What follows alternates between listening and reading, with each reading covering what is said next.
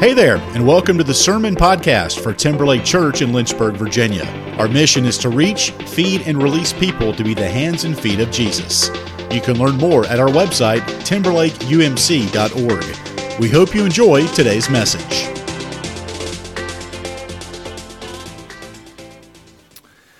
Friends, welcome to week three of our series. It's called Unshakable Faith. We're talking during January about how to turn setbacks into comebacks. We're talking about how to get through the difficulties, the hardships of life with resilience and with faith in Christ. I'm so pleased with the energy and the conversation that I have sensed around this series. Several of you have said to me, gosh, you know, this really touched a nerve for me, for people I love. Um, and I think it resonates because every single person knows what it's like to go through hard times. There's not a person in the world who has uh, missed uh, living through one storm or another. Uh, in fact, some of you are going through it right now, and so I praise God for the timing of these messages. Um, you may know we plan the messages usually August, the year before. Um, so it's God's working through the preaching and through the listening for you to hear what you need to hear when you need to hear it. Um, and if you missed the first couple of sermons in the series, I want to encourage you to go back and listen to them or watch them on YouTube or on the website. Uh, these are ways you can access uh, through YouTube, the website, or the podcast app. How many of you have a podcast app on your smartphone? I commend this to you. I love a podcast app. I listen to a lot of different podcasts, um, but you can listen to me while you're mowing the lawn or on your way to work or while you're hanging out with your grandkids or whatever. And if you want the video, fine. But if you want just the audio, check out the podcast app. It is there for you. Uh, so let me remind you um, kind of where we've been the past two weeks. In week one, we said that resilience means bouncing back from disruption. It, it happens when we endure hardship in life with faith, with looking to the Lord and trusting for God to bring us through what is difficult. Uh, we said that resilience is toughness plus flexibility, that toughness and flexibility together make for a resilient faith. That was week one. Then last week, uh, General Robert Dees, Bob Dees, challenged us to be less like eggs and more like tennis balls, right? Because eggs are fragile. Eggs are easily damaged. You crack an egg and it is broken forever. Eggs are also expensive. Have you noticed this? Man, it's crazy. I accidentally dropped an egg on the kitchen floor last week, and now my kids can't go to college.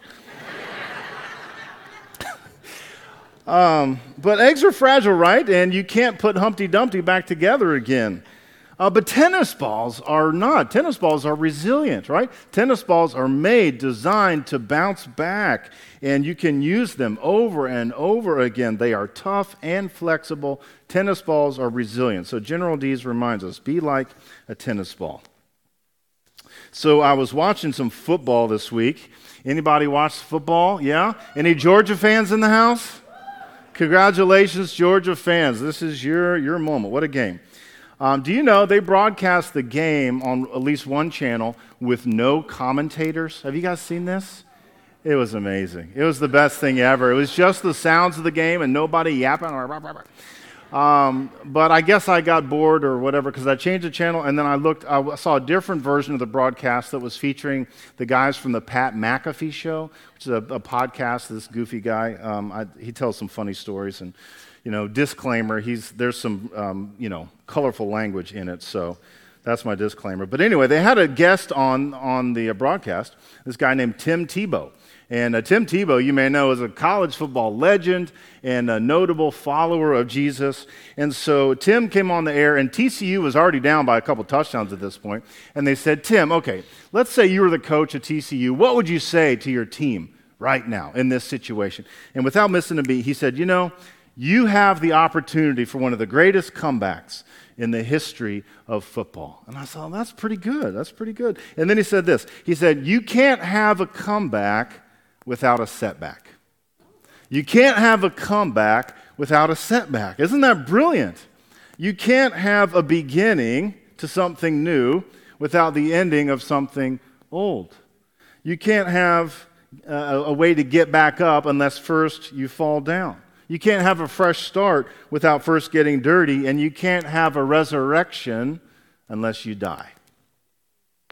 Which means, friends, which means if you are walking through the storm right now, if you are in facing some hardship in your life right now, you are in the exact right place for God to do His best work in your life. Because it's when you are weak that God is strong. It's when you are lost that God is finding you, and God is using you to bless you and to bless other people around you. Let's look at what the Bible says about these things. Okay, we're going to go to Isaiah chapter forty-three, and Christina read it for us. We're going to read verses one through three. So if you have your Bible, follow along or follow along on the screen as I read.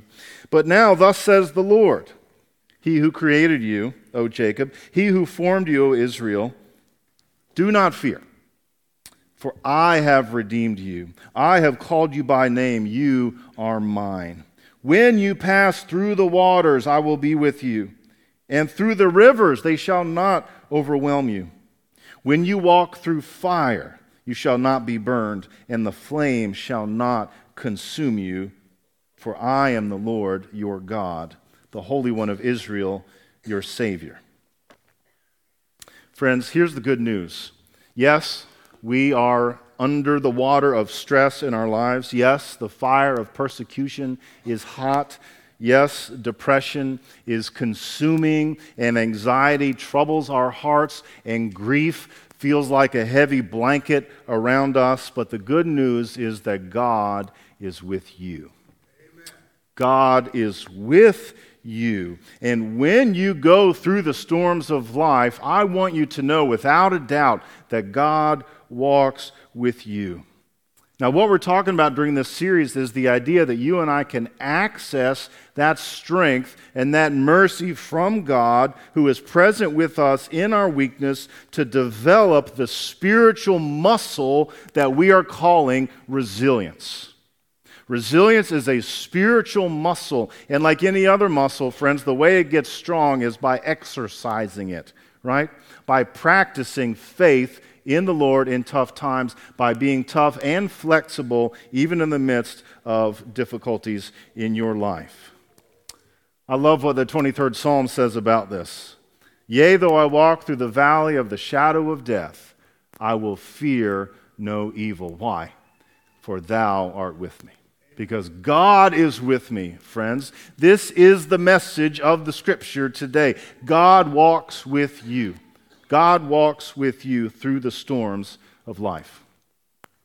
I brought you a visual. I want to try to um, help you imagine what this looks like in your life and in the life of the people you love. So I brought a graph. So take a look at this graph and um, remember with me um, the horizontal line and, and the vertical line in the graph, okay? Do you remember this? Okay, the horizontal line is the x-axis, right? And the vertical line is what? The y-axis, and some of you are having flashbacks right now, right? You're like, oh, no, not again. Trust me, this is not going to be painful. It's going to be good. Okay, so imagine on this graph, this is your life, okay? And this is what resilience looks like in your life. So let the x-axis represent time. And from left to right is, is a span of time uh, that could be hours or days or weeks or whatever it is for your life or your situation. Okay, then let the y-axis represent stress. And the higher up you go, the more stress you have in your life, and, and the lower it goes, the less stress you have in your life. Okay, now, notice, this is not the disruption. This is not the hardship. This is how you live through the disruption or the hardship. So in other words, what I want to suggest to you is, you know, the hardship might be incredibly intense way up here, but your stress level might not be up there. Maybe it's down here because of the way you are managing and dealing with what is happening in your life. Okay, so something stressful happens, a disruption, there's hardship in your life, and maybe it looks like this. So it enters into your life, and it's a, it's a disruption, and maybe it's a small disruption, like you hit every red light on Timberlake Road, right, when you're going down the street. Or maybe it's a big disruption, like you get a diagnosis that terrifies you, or someone you love is, is sick or hurting, or someone you care about dies. And what often we see is the stress level maybe take a really brief dip. And that, I think, is when we deny that this is happening, right? We say, well, no, this, this can't be happening. And we pretend, or we ignore, we, we put it to the side. But pretty quickly, as we begin to accept reality, uh, we realize, okay, this is heavy, this is hard, and our stress level goes up, doesn't it? It goes up and up and up. And doctors and psychologists who have studied these things can tell us that stress does terrible things to our lives, doesn't it? It's hard on your heart. It's hard on your vital organs. It's hard on your relationships, on your ability to get things done. Stress is an incredible, incredible factor in our lives. Now, at some point, hopefully, there's a peak, there's a climax, and then the stress level begins to come back down again. At some point, the, the storm peaks, your stress peaks, and then eventually subsides, hopefully comes down to a reasonable, manageable level. Now, here's where your faith comes in. In this framework, okay? Resilience in this framework looks like minimizing the stress level and minimizing the duration, the time that you are living with this anxiety, depression, whatever it is going on in your heart and in your life. So resilience means lowering the intensity. What would it look like to bring the stress level down? Now notice, not the intensity of the storm, because you and I can't change that. What we can change is the intensity of our stress response. So lowering the intensity is resilience, and then also shortening the duration so that it takes less time for me to move through this process and I can come through on the other side healthy and in a good place mentally and spiritually. Now, here's what I want to suggest to you today. Um, kids are often very good at this compared to adults. Have you noticed this? Kids are resilient. Kids are resilient. I think that's the way God creates us, is that when we are young, we are resilient. Now, as we launch into this sort of part of the sermon, here's my disclaimer. When we say kids are resilient, that is not an excuse for us to neglect the emotional and spiritual needs of kids, okay? So please don't go around saying, you have to be resilient because Pastor Brad said. No, what we're, we're trying to complement children and learn from children and learn from the constitution with which we are made and created by God, that it's not an accident that, that God makes us when we're young to be resilient, and something happens in our lives as we get older, as we age, that I think we become generally less resilient. So what happens? Well, life becomes more complex, right, as, as you age. Uh, you develop more responsibilities, right? Uh, most kids don't have to pay the mortgage or worry about health insurance, but as adults, these are things we are concerned with. Also, notice how as you age, as you become an adolescent and an adult, you uh, you grow in a sense of agency, of individualism. You you distinguish yourself from other people and you become your own person, and that's that's a very good process. That's part of being human. But the shadow side of that is, as I become an individual and I can now manage my life and put in my life what I want, I start to structure it according to the, uh, the kingdom of Brad, right? And say, well, I'd like to drive this car and live in this neighborhood, and I want to hang out with these people, but not these people over here, right? We all manage our lives, and we set it up just the way we want until something happens to disrupt or change, and we say, whoa, whoa, that's not what I want at all, right? And that's very disruptive. And we get all bent out of shape, whereas with children, you know, something changes. They might have a moment, but then somehow they're like moving right on to the next thing, right? And I believe that's the way God has made us. Um, so, for example, if you took a child this afternoon, you tell that child, hey, you know what we're going to do today? We're going to build an igloo. How would that child respond to you? Yes, awesome, great. Let's get started, right? Now, you said they'll have the same conversation with an adult. What are they going to say to you? What are you talking about? It's not snowing. I've only got an availability between three fifteen and three forty-five. Is the igloo going to have Wi-Fi? Because if not, I'm not interested in this project. Uh, so, friends, notice resilience is something that uh, God puts in us when we are children, and we can either encourage it and cultivate it, or we can neglect it. And so when we surround ourselves with people who are warm and loving and, and with environments that are predictable and, and steady, we can learn to trust, right? And when you put a child in an environment like that, that child learns to trust. That child learns to um, step out in risk, step out in faith, and to live with the, an awareness that things are good and right, um, even when life is difficult. I think this is why Jesus commends a childlike faith. I think this is why Jesus encourages us that if we want to enter the kingdom of God, you have to do it as a child, because children um, understand that there is awe and wonder to experience in the world. Uh, because children understand, they they surrender their will regularly, don't they? Aren't we always kind of telling kids what to do? And they say, oh, okay, that's their job, right? To do what mom and dad say. And yet when we get to be an adult, we kind of say, oh, you can't tell me what to do. But Jesus says, oh, no, no, your heavenly Father, his job is to tell you what to do. You surrender, childlike faith, childlike faith. So one real way to build resilience, friends, is to learn from children, to cultivate a childlike faith, to cultivate a deep trust in your heavenly Father, to learn to go with the flow of life. Here's the second way to build resilience. Learn to be like a buffalo. Learn to be like a buffalo. I learned this recently. Um, apparently this is true. Um, bison and cattle are similar in many ways. Um, they both have horns. They both have hooves. They both uh, graze and eat grass, you know, in a pasture or a prairie. They both taste delicious. Put between two buns and with a slice of cheddar cheese. You ever had a bison burger? Oh, man, it's good. It's good. Um, but cows and buffalo are very different in one really important way, and that is how they face the storms.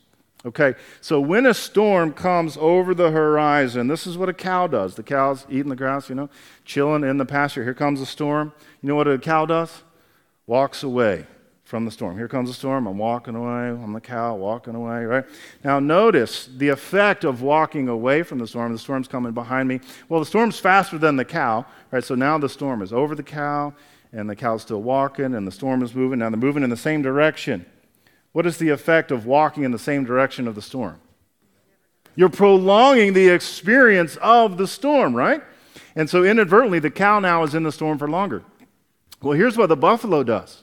When the storm comes, you know what the buffalo does? Turns and faces the storm. Look at the face of the bison.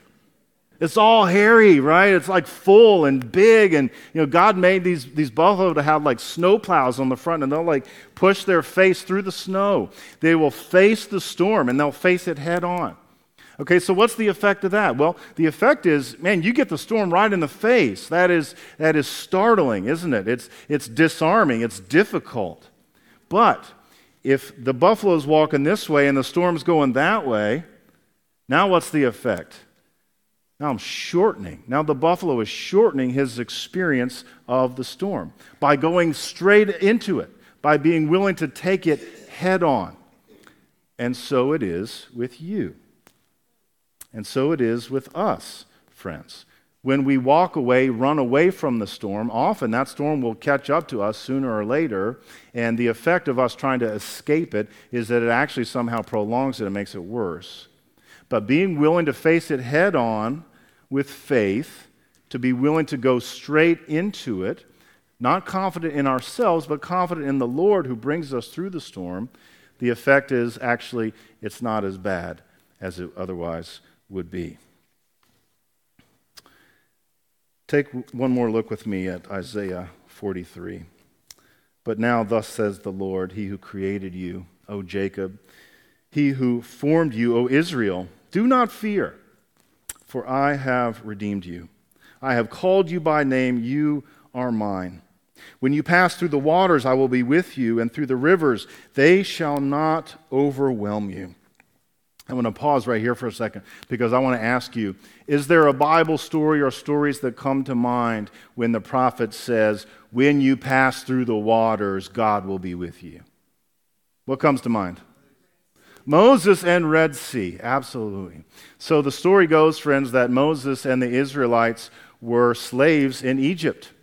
And Moses confronted the Pharaoh and said, God says, let my people go. And the Pharaoh was like, no way, man. I love all this free labor. Thank you very much. And so God sent the plagues, nine plagues, and to try to persuade Pharaoh to let the people go, uh, frogs and locusts and the river of blood. And finally the Pharaoh was like, okay, they can leave. And then he was like, actually, I changed my mind.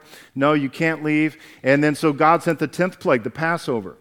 And the Spirit of God passed over the land and struck down the firstborn Egyptian from every household. But the Israelite households were spared because their houses were marked with the blood of the Lamb. And so finally the Pharaoh said, okay, get out of here. And the Israelites were released, and they began to flee for their lives. They're running away from Egypt. But now they come and they stand at their next obstacle. They're standing at the edge of the Red Sea. They're standing at the edge of the Red Sea. So think about this. The Israelites were slaves. They're running away. By the way, in the meantime, Pharaoh has changed his mind again. And so the, the Egyptian army is now chasing the Israelites to try to either capture them or kill them, right? So if you're an Israelite, that's your choices. You're going to be captured or killed by the Egyptian army, or you're somehow going to uh, get across, get through this giant body of water. Do you know how big the Red Sea is? It's massive, friends. It is fourteen hundred miles long and two hundred twenty miles wide. The average depth is sixteen hundred feet. The maximum depth is ten thousand feet. Okay, so two miles down to the bottom of the Red Sea. It takes about as much surface area on the face of the earth as does California. Okay, so imagine that you're fleeing the, um, the Egyptian army. And you're standing, let's say, at the east coast of the edge of California. And you're like, all right, all we got to do to be saved is walk across California, which is underwater, right? And I don't even know if you know how to swim. Do the Israelites know how to swim? Uh, maybe, maybe not. And so here they are. This is the scariest moment of your life. You're standing at the edge of this huge body of water. An army is chasing you down to either capture you or kill you. And in their worst moment, God speaks. God speaks to Moses. He said, Moses, lift up your rod and stretch out your hand and divide the water. And the children of Israel shall walk across on dry ground. And Moses did. And God did, and the Israelites did. And they went on to the promised land. Friends, God walks with you. God walks with you. God is in the storm with you. God is in the raging river with you. God is in the fire with you. Some of you have been through hard times in your life. Uh, some of you are going through hard times right now. Um, one of my favorite people in this world is uh, Abby. Some of you know Abby is a second grader in our church, and uh, she has a cancerous tumor in her neck. And uh, we are praying mightily for Abby. And uh, some of us are wearing this uh, pink bracelet. I was at her house a couple weeks ago, and she gave me a pink bracelet. And then she said, uh, "Now, Pastor Brad, do you uh, do you have a mom?" I said, "I have a mom." And she's, okay, this one's for your mom. And she said, do you uh, do you have uh, kids? I said, yeah, I've got two kids. Okay, these are for your kids. So she sent me home with these pink bracelets to share. And uh, I think they've got some more. You have some more of these to share? Yeah, so the family has more if you want to get one to, to wear it. And um, I was talking to Amy this week, and um, she said, I'm so grateful for this church to surround us and my daughter with this love and compassion. And friends, I want you to understand every little gesture of kindness, every casserole that you bake, and, and every visit that you make, and every card that you send, and every prayer that you pray, all of it adds up. It all adds up to be the presence of God for a family who is in desperate need of the presence of God right now. And so I'm challenging you and calling on you as people who love Jesus and love Abby. Let's be there for this family. Let's love them. Let's surround them with care so that they can know the presence of God with them. We love you all very much, so much. Friends, uh, as a pastor, you know, when, when you're going through a hard time, I, I don't want to say to you, oh, it's fine. You know what? Because it might not be fine. And I'm not going to say to you, eh, it's no big deal. Because it might be a really big deal what you are going through. So instead, what I'm going to say to you is, I'm sorry that you are going through such a hard time, but I want you to know that God is with you. Amen. God, Almighty God, the creator of heaven and earth, walks with you. Thus says the Lord, he who created you, O Jacob, he who formed you, O Israel. Do not fear. For I have redeemed you. I have called you by name. You are mine. When you pass through the waters, I will be with you, and through the rivers, they shall not overwhelm you." Let God's people say amen.